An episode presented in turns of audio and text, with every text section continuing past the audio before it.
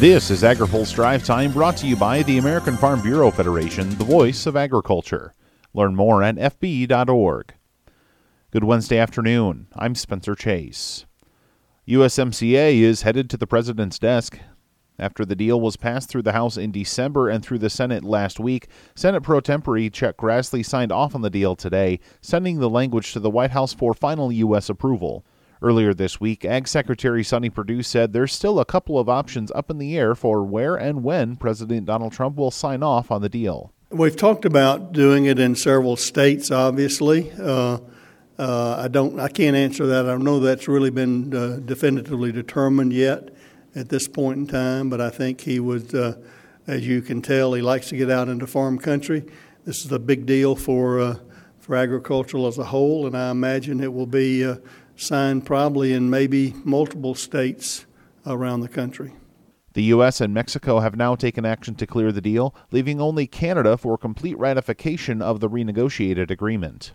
Farm Bureau delegates voted to support the continuation of the market facilitation program at their annual convention this week. The move puts the nation's largest farm organization behind another round of trade mitigation payments first rolled out by the Trump administration in 2018. It's still up in the air whether or not there will be a 2020 iteration of the program.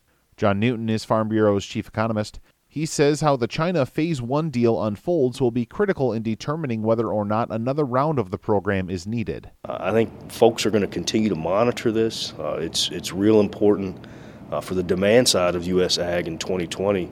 Uh, the uncertainty is we're going to add 20 million acres back in corn and soybeans this year because those went unplanted uh, due to prevent planting and the historic rainfall. So you've got a race between supply and demand in 2020, and, and at this point, we really don't know who's going to win. But if demand wins, I think you could see prices better for farmers, and the need for an MFP 3 uh, would be less. He says language used during the Phase 1 signing ceremony about Chinese purchases being based on market conditions needs to be better understood. If you have a situation where U.S. prices are out of line with world prices, market conditions means I can take my purchases elsewhere. And, and generally, these commodity prices follow each other pretty closely when it's a, a homogeneous product in the global trade. Uh, so I, I think it's just one of the things that we're going to have to monitor you know, over the next two years. The administration has not yet offered a timeline on when a decision about a 2020 program might be made. Perdue has been consistent in telling producers not to count on another round of payments.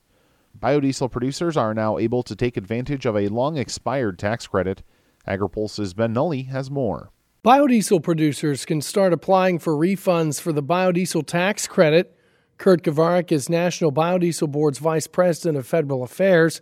Kovarik worked last year to get the $1 per gallon tax credit for biodiesel and renewable diesel extended through 2022. Lifting this cloud from the industry and providing this prospective three years of certainty. I'm hopeful that you know these capital projects and expansions that people have been talking about that they shelved uh, will be put back in back into motion. The tax credit expired at the end of 2017. Some 10 biodiesel plants across the country are still temporarily shut down or pausing production but Kovarik hopes these plants will soon be able to reopen. Granted, it's going to take a little bit of time, but the fact of the matter is, the last two times the tax credit was in place at the beginning of the year, the industry expanded by about an average of 400 million gallons during that calendar year. That's significant in terms of uh, economic impact, rural economy, jobs, uh, added value to uh, bushel of soybeans. Kovarik cautioned, though, market conditions will determine when these plants come back online.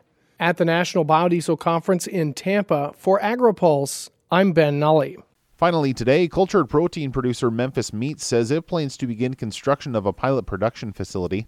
A spokesperson for the company says this represents a shift from a focus on research to a focus on bringing products to consumers.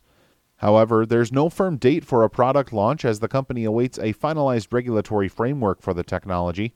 USDA and FDA plan to jointly regulate cultured protein, but are still ironing out specifics of how that oversight will work. Today's drive time is brought to you by the American Farm Bureau Federation, the voice of agriculture. Learn more at fb.org.